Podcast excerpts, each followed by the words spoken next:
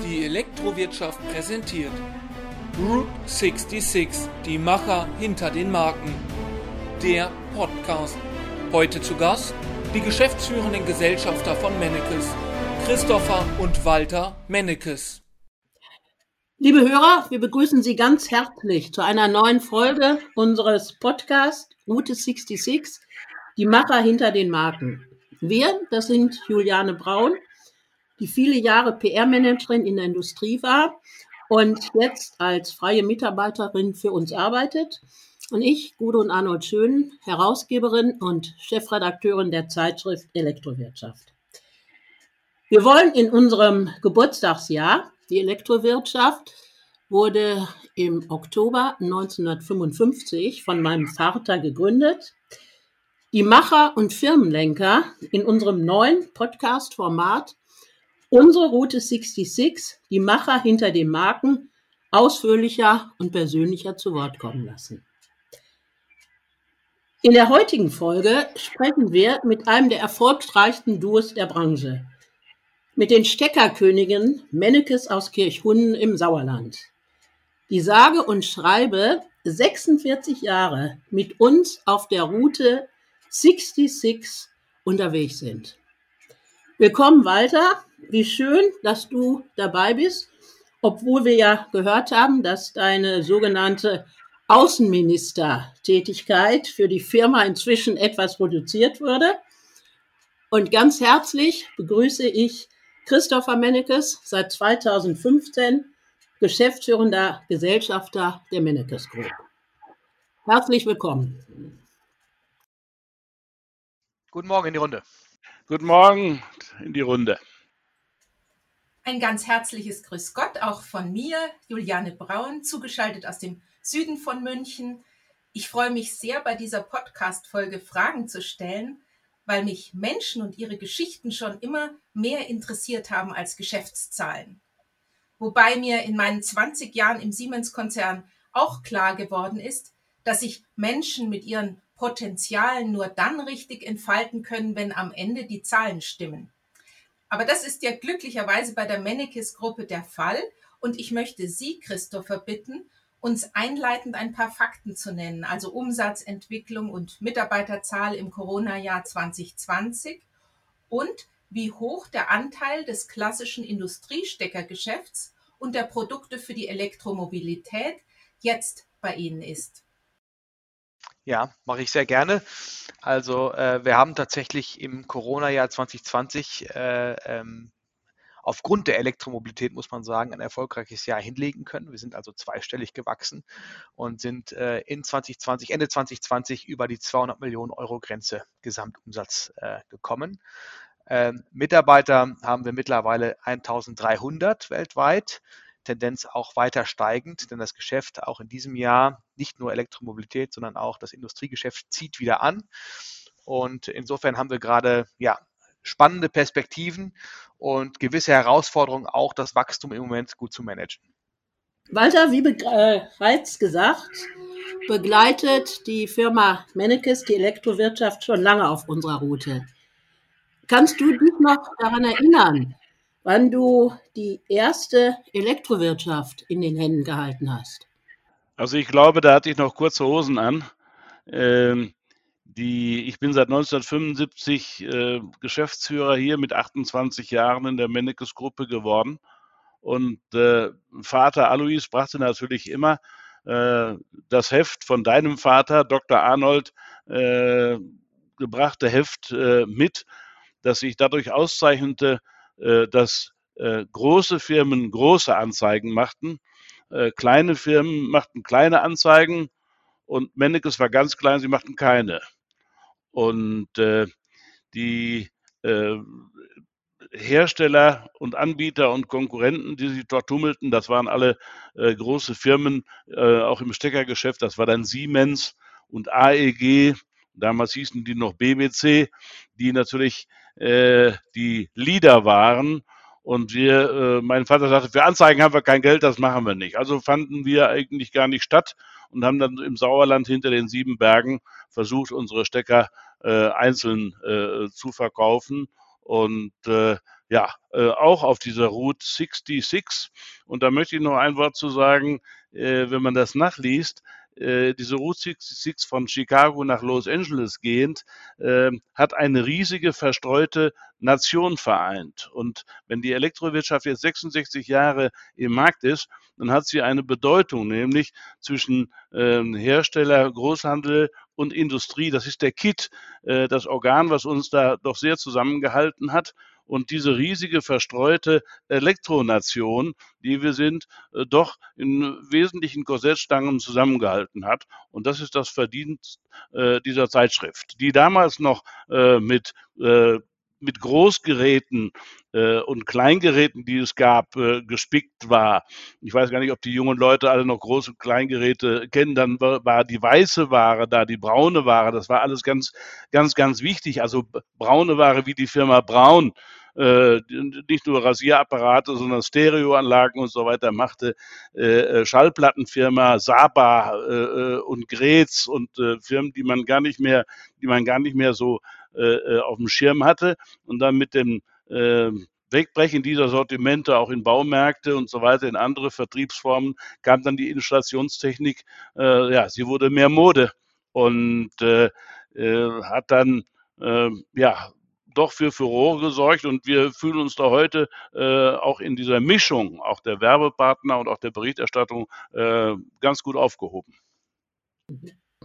Ja, da gehst du direkt in die Historie auch der Zeitschrift schon ein. Das ist nämlich genau der Punkt, dass wir früher eben äh, die Zeitschrift ja nicht nur für den Elektro-Großhändler, sondern auch den Rundfunk-Großhändler veröffentlicht haben. Und die haben sich dann getrennt eben. Dann wurde es eben der Elektro-Großhandel und der Rundfunk-Großhandel. Vielleicht ganz kurz, Christopher, können Sie sich auch noch daran erinnern, wann Sie die Elektrowirtschaft das erste Mal bekommen haben, wurde sie ihnen sozusagen in die Wiege gelegt. In die Wiege gelegt, das kann gut sein. Also ich, ich kann mich nicht mehr genau daran erinnern, aber ich nehme an, es muss irgendwann vielleicht mal am Schreibtisch meines Vaters gewesen sein. Aber in dem Alter gehört ich wohl noch nicht ganz zur Zielgruppe.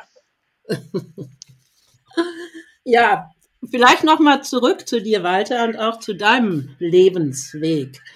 Äh, du hast vorhin schon erwähnt, dass du mit 28 Jahren die Elektrikerwerkstatt deines Vaters übernommen hast.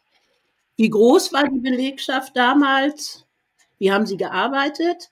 Und hättest du jemals gedacht, dass die Entwicklung der Firma und deiner Unternehmerpersönlichkeit äh, so weit fortschreitet?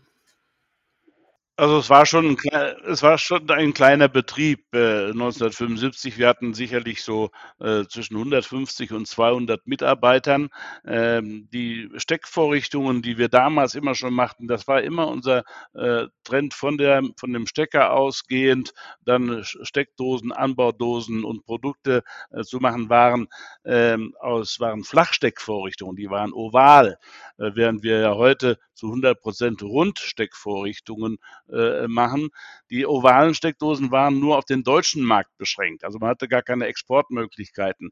Und als ich einstieg, äh, ging das mit der äh, Rundsteckvorrichtung CEE 17 Steckvorrichtungen, Fachleuten sagt das was, äh, ging das erst äh, los und dann äh, sagte man, wir müssen äh, europaweit, weltweit eine Steckvorrichtung haben, damit also äh, Container im länderübergreifenden Verkehr ähm, mit einer Steckdose von Asien kommend über Italien bis nach Amsterdam oder äh, äh Düsseldorf äh, in das Containerterminal mit einer Steckdose gesteckt werden können. Denken Sie an die NATO, wo unterschiedliche äh, Armeen äh, zusammen unseren Frieden sichern, äh, dass auch die in ihren Zelten ähm, Steckdosen haben, die äh, dann passen, wenn die Ventilatoren angetrieben werden oder die Kühlschränke und die Infrastruktur. Ähm, äh, das Gleiche gilt, wenn man von Freiburg nach Straßburg äh, fährt, das einheitlich zu machen. Das war der, der, der Zeitpunkt, als ich anfing und der Staat dann festlegte, dass bis 1980 alle Flachsteckvorrichtungen äh, aus dem Markt raus sein müssten, beziehungsweise bei Neuinstallationen diese Rundsteckvorrichtungen installiert werden müssen. Das war also dann ein, ähm, ein äh, Boom, der auch bei uns äh, ausmachte und wir die ersten waren, die dann diese Stecker in Kennfarbe machten. Sie kennen, die Stecker sind heute rot, das ist dann früher 380, heute heißen die 400 Volt, die blauen 230 Volt, wesentlich im Campingbereich oder auch äh, Länder mit 500 Volt, die, die waren schwarz. Und so weiter, damit man schon in Betrieben äh, in, den, in, der Industrie, vor allem, wo man verschiedene Netze hatte, an der Farbe schon erkennen konnte, welche Spannung vorherrscht. Das waren also wesentliche äh, äh Dinge und ein Sicherheitsmerkmal, dass der äh, Schutzleiterstift wesentlich dicker ist und damit nicht auf die Phase gesteckt werden kann und damit auch äh, die Gefährlichkeit aus dem Produkt rausgenommen wurde. Und für dich selber, du hast ja auch mal gesagt, dass die Schulzeit und Studium keine einfache Zeit für dich war. Äh, als du den Betrieb dann übernommen hast, war das eine schwierige Zeit für dich? Ja, das war so eine, ähm, ja, da gibt es verschiedene Versionen, die ich so erzähle. Ähm, die eine äh, Version äh, ist, dass ich während meines Studiums, dass mein Vater mir zu wenig Geld gab zum Studieren. Und äh, dann bin ich äh, Vertreter für die Firma Mennekes geworden, vielleicht hier und da bekannt, für die Vertretungsbezirke Siegen und Hagen. Äh, tatsächlich ist die andere Version aber auch, dass ich Rallye gefahren bin, damals mit einem Mini Cooper Bergrennen und so Autos ständig kaputt waren. Also brauchte ich dafür auch Geld. Und äh, mein Vater muss sich dann immer weismachen, dass das also das Geld für Studium notwendig war. Und dann habe ich alle Großhändler von Hagen bis Siegen, Dillenburg, die Firma Sachs, äh, Blecher, äh, äh Sonnepaar gab es da noch nicht. Äh, und äh, besucht und äh, habe dann Aktionen mit denen gefahren. Ich glaube, die konnten mich hinterher gar nicht mehr ertragen, weil ich immer irgendwie bei 100 Steckern noch irgendwie einen Gummistiefel dabei oder zwei äh, dabei machte, um dann eben ja mein teures äh, Studium, äh, Klammer auf, Rallye-Fahren, Klammer zu, äh, zu finanzieren. Aber da habe ich dann alle Großhändler kennengelernt und vor allen Dingen auch die Installateure. Ähm, und äh, mit denen ich dann ein gutes Verhältnis versuchte zu pflegen und immer zu hören, wo drückt denen der Schuh, wo haben sie Probleme, äh, äh, wo äh, sehen sie sich selber, wo sehen sie uns und wie kann man äh, zusammen zusammenarbeiten. Also das war schon ein wesentliches Rüstzeug. Äh, es gibt einen Reim, den man hier mal gemacht hat auf mich. Alles, das diente alles zur Vorbereitung auf die spätere Firmenleitung. Inwieweit hat der Weg Ihres Vaters Sie geprägt, Christopher? Für viele Söhne ist es ja nicht leicht, in große Fußstapfen zu treten. Ich habe gelesen, Sie hätten fast eine ganz andere Route genommen. Sie spielt vielleicht auf meine Liebe zur Musik an. Tatsächlich, ja, habe ich äh, in meiner Wehrpflicht äh, im Stabsmusikchor gedient und äh, war da auf dem Zenit, sage ich mal, meiner musikalischen Fähigkeiten. Und in den, in den Zeiten habe ich tatsächlich überlegt, auch Richtung Musik zu studieren, aber habe mich dann eines äh, Besseren besonnen ähm, und äh, durchaus hat mein Vater da seinen Anteil dran, der mir immer sagte, besser ist es doch, wenn du dir aussuchen kannst, ob du Musik machen kannst oder wenn es nämlich muss, dann ist das nochmal eine ganz andere Geschichte. Und äh, von daher habe ich mich dann fürs äh, ja, äh, Unternehmen entschieden. Jetzt will mein Vater was sagen. Ich habe äh, ihm immer gesagt, es gibt viel mehr arbeitslose Musiker als arbeitslose Steckerverkäufer.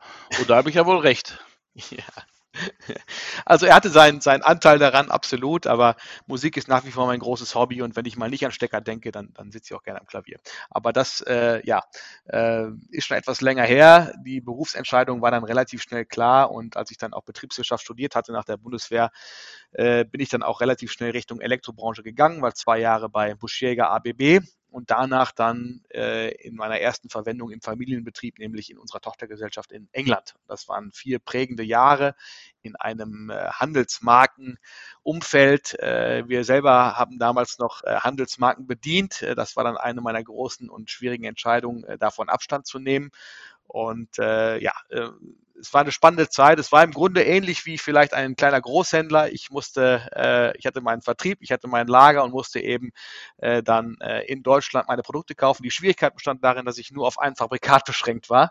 Aber es ist trotzdem gut gegangen und es war erfolgreich. Und ja, vielleicht ist das ja nochmal ein Hinweis für den einen oder anderen, äh, dass es auch mit einem Fabrikat zumindest bei den Steckern ganz gut funktionieren kann.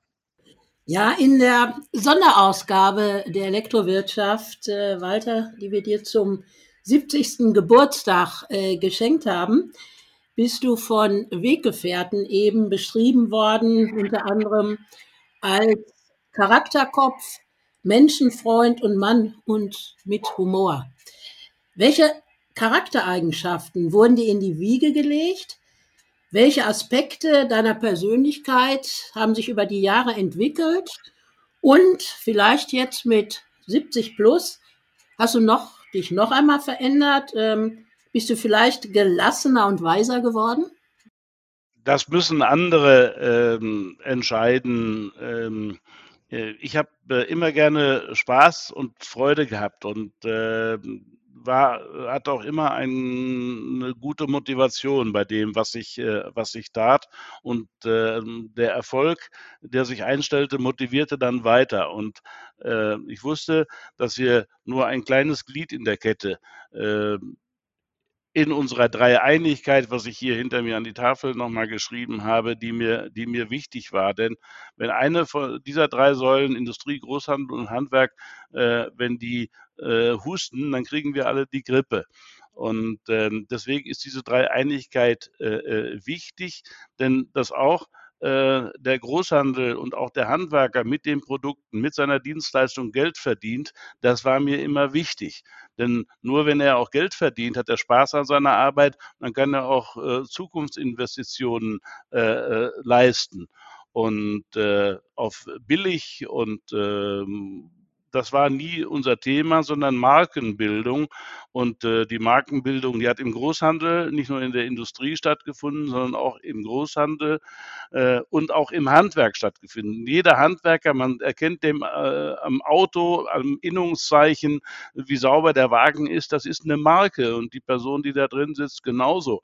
Und äh, wir äh, hatten eine Phase so in den 70er Jahren, wo man, wo der Handwerker, den konntest du anrufen, der kam nie, der war unpünktlich, der war äh, dreckig, äh, äh vom Arbeits, von der Arbeitskleidung her und, äh, den, und da kam die Schwarzarbeit auf. Und das ist natürlich bei elektrotechnisch sicherheitsrelevanten Produkten äh, ein Wahnsinn, äh, wenn da unbefugte Leute an Steckdosen und mit Strom rumfummeln. Und insofern war das wichtig, dass wir uns gemeinsam in dieser Dreieinigkeit und ist es und bleibt es uns äh, ein überlebenswichtiges Signal, äh, gemeinsam als Marke draußen im Markt äh, beim Endanwender beim Verbraucher im Gewerbe in der Industrie zu etablieren.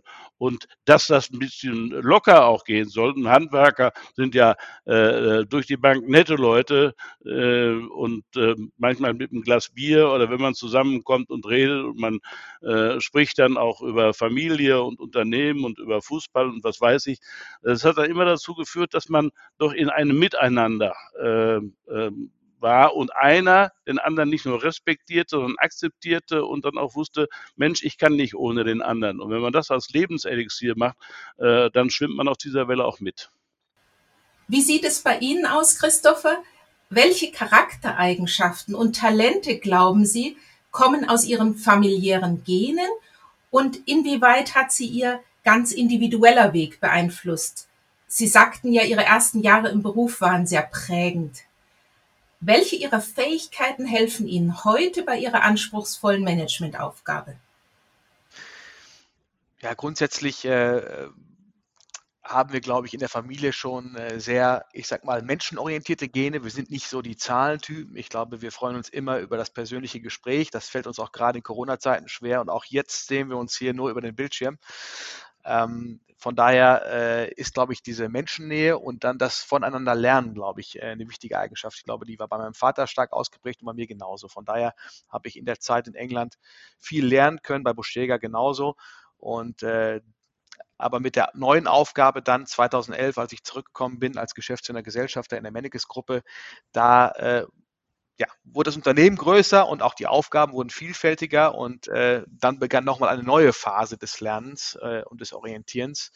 Ähm, wir haben äh, hier im Hause Gott sei Dank äh, ähm, langjährige und loyale Geschäftsführer auch, äh, die mich auch sofort akzeptiert haben und mit denen ich dann äh, in die Strategiearbeit eingestiegen bin. Ich bin also nicht direkt in die Fußstapfen meines Vaters getreten und habe mich, sag ich mal, äh, auf die Vertriebsfront spezialisiert, sondern ähm, habe mir erstmal über den Weg des Controllings, äh, der kaufmännischen Bereiche hier im Hause erstmal einen Gesamtüberblick verschafft. Und über den Strategieprozess, den wir dann gestartet sind, ähm, hatte ich dann ähm, ja, ähm, über die Jahre eigentlich ein ganz gutes Bild vom Unternehmen an sich. Und dann begann ja auch schon äh, der Einstieg in die Elektromobilität.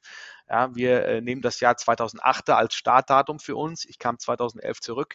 Das heißt, wir waren da schon äh, äh, mit diesem kleinen zarten Pflänzchen äh, schon auf neuen Pfaden unterwegs. Ähm, das wurde dann immer größer und hat natürlich auch Strategiearbeit und generell die Entwicklung des Unternehmens sehr stark beeinflusst. Also äh, Papa, ich glaube, man kann sagen, dass äh, unser Unternehmen sich in den letzten zehn Jahren vermutlich so stark gewandelt hat wie noch nie zuvor äh, aufgrund der neuen Geschäftsfelder. Und das bedeutet natürlich, dass man auch flexibel sein muss. Man muss äh, der, in der Lage sein, die neuen Aufgaben zu meistern. Man muss seine eigene neue Rolle finden, äh, die sich mit verändert mit der Größe, mit der Entwicklung des Unternehmens. Und das ist auch heute noch nicht abgeschlossen. Also äh, ich hatte eben gesagt, wir sind jetzt über die 200 Millionen Euro Grenze gekommen. Es geht weiter. Wir sind dabei, wirklich zwei größere Elektromobilitätsgeschäftseinheiten äh, bei uns zu etablieren, die ähm, mittlerweile in ihrer äh, Gesamtheit äh, mehr Umsatz äh, machen als das Kerngeschäft. Also äh, die magische Grenze ist im März diesen Jahres gewesen, äh, wo äh, wir zum ersten Mal mehr Elektromobilitätsumsatz gemacht haben als Industriesteckerumsatz. Und ähm, insofern verändert sich hier unglaublich viel. Äh, wir bekommen neue Personen, wir äh, ähm, verändern uns organisatorisch auch immer wieder, äh, um den Marktanforderungen gerecht zu werden. Und das heißt, die ganze Aufgabe wird schon zunehmend strategischer. Also die äh, Entscheidungen, die man trifft, äh, werden auch, äh, ich sage mal, gewichtiger von ihren Auswirkungen her. Und da ist Strategiearbeit äh, ganz wesentlich und deswegen bin ich auch froh, dass ich das damals mit den Geschäftsführerkollegen dann auch als erstes gemacht habe, als ich hier wieder nach Deutschland kam. Wenn Sie gestatten, würde ich da gerne noch ähm, äh, was an, äh, beifügen. So wie dieser strukturelle Wandel in der Unternehmensgruppe Mennekes gerade stattfindet, so findet auch mit dem Aufkommen der Elektromobilität dieser Wandel im Großhandel hinsichtlich seiner Sortimente, äh, seiner technischen Beratungsfähigkeit und vor allen Dingen auch im Handwerk statt. Denn man kann so eine Infrastruktur zum Laden von Elektroautos nicht einfach an die Wand nageln, sondern da gehört Schulung zu, da gehören Ausbildungskurse zu, um dann eben äh, dann auch anwendergerecht draußen vor Ort äh, von Rügen bis nach äh, Kaufbeuren äh, dann diesen Anforderungen gerecht zu werden. Und äh, wir sind sehr froh und dankbar an den Großhandel und auch ans Handwerk, dass sie äh, auch frühzeitig diesen äh, sich auf diese Elektromobilität gestürzt haben. Es könnte immer noch ein bisschen besser gehen natürlich, äh, um gemeinsam äh, diesen Markt auch von der Sicherheitsseite her zu penetrieren, um ihn auf unsere Seite zu ziehen. Denn wer sollte die Elektromobilität voranbringen, wenn nicht Elektrogroßhandel und Handwerk? Und äh, das, äh, denn sonst, äh, da spielen heute auch eine ganze Menge äh, nationale und internationale Player mit, äh, die äh, andere Zielsetzungen, andere Strategien haben. Und wir von der Firma Mennekes möchten das gerne am liebsten mit den Partnern machen, die wir kennen in unserer Dreieinigkeit. Und kennen tun wir die Großhändler, nochmal von Rügen bis Kaufbeuren und die Handwerker von Rügen bis Kaufbeuren. Und deswegen sitzen wir da in einem Boot, damit wir dann diese Erfolgsgeschichte für uns alle drei aufschreiben und fortschreiben und in die Zukunft führen können. Gehen wir vielleicht da auch nochmal zurück. Äh, Christopher erwähnte es gerade, dass die 2008, ihr sagt, dass das der Beginn der Elektromobilität war. Und du hast offenbar immer einen guten Instinkt als Unternehmer gehabt und vor allen Dingen auch, als du diese legendäre Entscheidung getroffen hast, Ladestecker für Elektroautos zu entwickeln viel früher als andere Arten. Worauf führst du diese Entscheidung und diesen Instinkt zurück? Ich glaube, die, die Identifikation äh, mit dem Produkt. Ich bin ein abgebrochener Maschinenbauer, aber ich fand Stecker immer faszinierend, weil Stecker äh, was oft im Namen auch Steckvorrichtungen, Steckverbindungen sind, die etwas verbinden. Und äh, äh ich war äh, Bundeskanzler Schröder und auch Frau Merkel haben gesagt, überall auf der Welt hört ein Kabel auf und fängt ein Kabel an. Wichtig ist, dass es mit Mennekes Steckern verbunden wird. Das war immer ähm, unser, unser Ziel. Und als das, äh, die Elektromobilität aufkam, da habe ich gesagt, Stecker, das sind wir. denn die eben erwähnten äh, damaligen Marktbegleiter wie Siemens, AEG und BBC und so weiter, die hatten sich alle aus diesem Segment verabschiedet und äh, nachdem wir äh, äh zu Beginn nur im Westen stark waren, im Norden äh, der Republik waren wir, war es durchwachsen und im Süden waren wir auf verlorenem Posten. Die äh, ehemalige DDR war noch die ehemalige DDR. Das war alles äh, äh, nicht, ganz, nicht ganz einfach, aber wir haben es in den Jahren mit unseren Partnern im Handwerk und im Großhandel geschafft, äh, da, äh, ja, wie heißt es, unter Fußballern Champions League zu spielen. Wie würden Sie Ihren Fahrstil beschreiben, Christopher? Sie bewegen sich in einem Geschäftsfeld in der Elektromobilität, in einem sehr dichten und schnellen Verkehr mit vielen Marktteilnehmern, möglichen Kooperationspartnern und Konkurrenten. Da braucht man ja schon ein gutes Navi. Wie behalten Sie da die Orientierung und wie treffen Sie Ihre Entscheidungen? Das machen wir eigentlich äh, immer gemeinschaftlich hier in der Geschäftsleitung. Also die treffe ich nie ganz alleine. Am Ende natürlich schon. Äh, wenn es um Geld geht, muss der Inhaber natürlich äh, das grüne Licht geben. Aber äh, die Entscheidungen, die wir treffen, die äh, treffen wir ja, einhergehend mit, mit genauen Analysen des Marktes und vor allem im Moment immer mit der Fragestellung, welche Chancen wollen wir ergreifen? Denn dieses Marktfeld, was sich da gerade auftut, Elektromobilität, das ist mit dem Kerngeschäft nicht mehr zu vergleichen. Das Kerngeschäft ist eine Nische. Und dieser Markt, der jetzt gerade entsteht, ist ein Multimilliardenmarkt weltweit. Und äh, wir sind, wir haben nicht vergessen, wo wir herkommen. Wir können unsere Größe auch gut einschätzen. Deswegen müssen wir jetzt immer genau darauf achten, die richtigen Chancen für uns zu ergreifen, die möglichst nachhaltig sind, die nicht unbedingt, sage ich mal, in kürzester Zeit das größte Wachstum bringen, sondern die uns nachhaltig lange begleiten, wo wir nachhaltig erfolgreich sein können.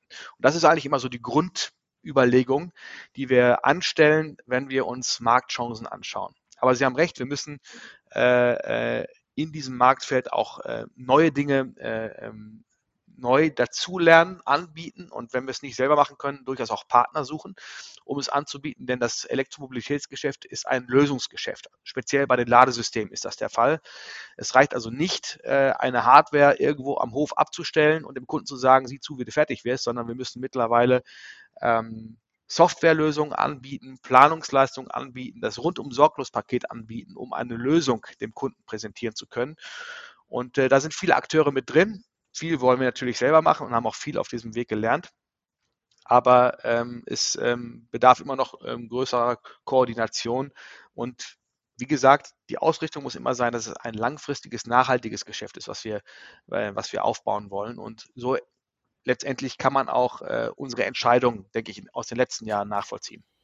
Wie sieht dein Fahrstil aus, Walter? Hast immer Vollgas in die richtige Richtung gegeben oder gab es auch Phasen mit Schlaglöchern bei dir? Bist du vielleicht mal in der Wüste falsch abgewogen und hast einer Vater Morgana gefolgt? Ich glaube, ähm, die Summe aller Fehler, die uns ver verbindet, hat uns stärker gemacht. Äh, natürlich, äh, bei jedem Mittelstürmer äh, gehen die meisten Schüsse am Tor vorbei.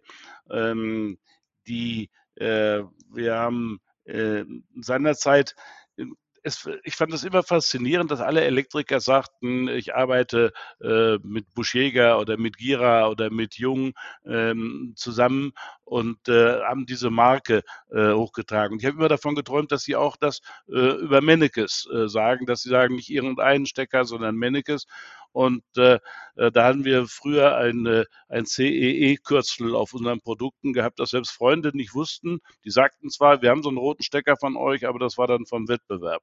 Und irgendwann haben wir dann Mennekes Made in Germany draufgeschrieben, sodass also auch äh, zigtausendfach in allen Garagen und in allen Gewerbebetrieben unsere Stecker auch vom Namen her erkennbar sind, weil wir sagen, äh, andere sind gut, andere Anbieter und Hersteller, aber wir sind ein äh, Tacken besser. Also äh, Mennekes äh, zur, zur Marke machen und äh, äh, wo Mennekes draufsteht, muss auch Mennekes drin sein. Das heißt dann, wir sind eine elektrotechnische Fabrik und nicht eine elektrokaufmännische Fabrik.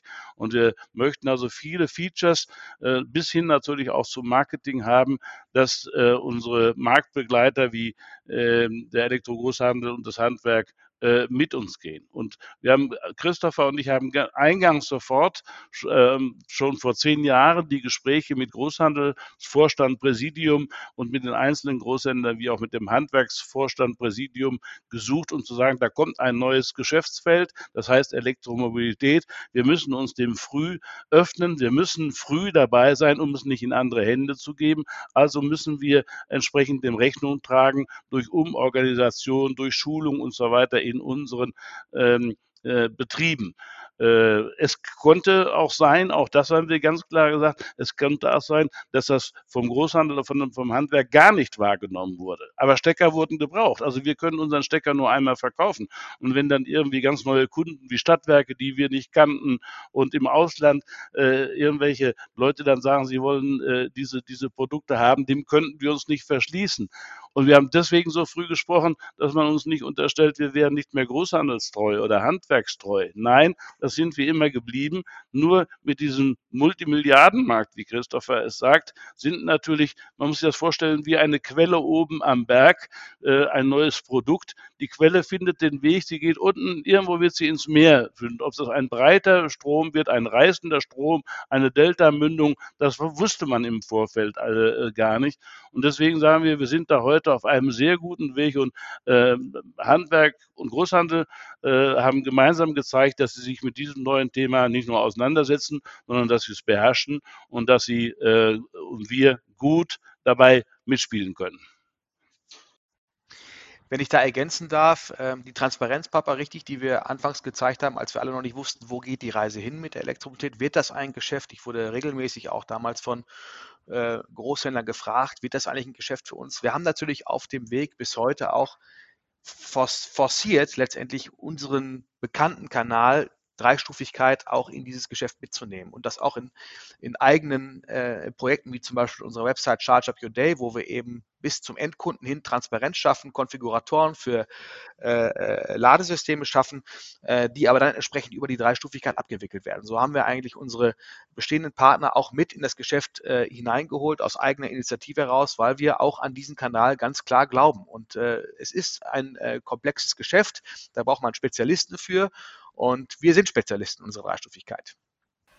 Christopher, Sie sagten, das Unternehmen habe sich in den letzten zehn Jahren gewandelt wie nie zuvor. Welche Werte waren und sind die Stärke von Mennekes? Und inwieweit hat der Einstieg in die Elektromobilität die Grundkultur des Unternehmens verändert? Oder verändert sie noch? Wo haben Sie da neue Weichen gestellt und wie nehmen Sie die bisherigen und die neuen Mitarbeiter dabei mit?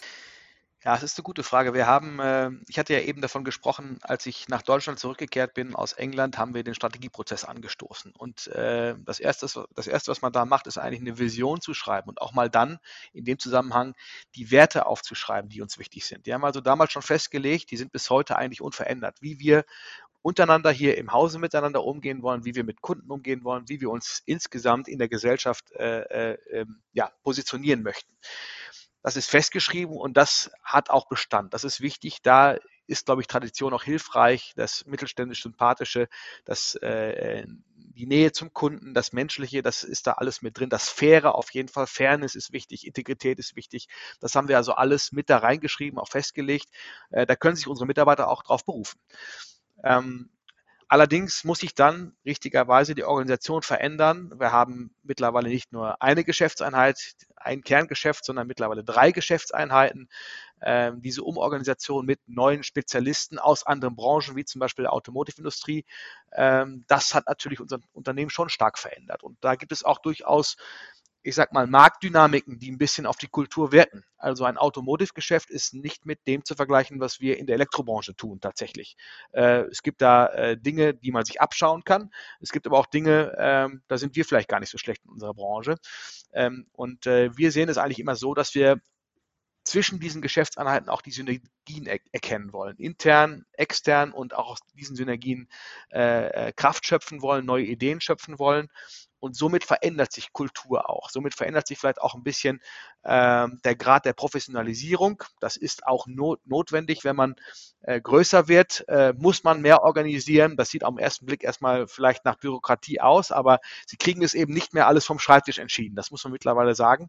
Und somit hat sich vieles tatsächlich verändert. Aber wichtig ist die Werte, die wir bei Mennekes eigentlich seit Jahrzehnten aufgebaut haben, die wir leben hier in einer hervorragenden Unternehmenskultur und ähm, äh, mit einem hervorragenden Betriebs Betriebsklima sage nicht ich, sagen unsere Mitarbeiter, ähm, das wollen wir natürlich bewahren. Und das ist uns gut gelungen, auch mit, äh, äh, ähm, ich sage mal, neuen Akteuren aus unterschiedlichen Branchen. Und das ist nicht einfach. Zu schnelles Wachstum, man weiß das, man muss, das Elektromobilität war am Anfang wie ein kleines Kind. Dem muss man große Liebe, Fürsorge, Entwicklungschancen und so weiter geben. Wenn man die zu früh von der Hand lässt, fallen sie. Wenn man sie zu lange lässt, also man muss ihnen Wurzeln geben. Und später, wenn sie größer werden, muss man ihnen Flügel geben.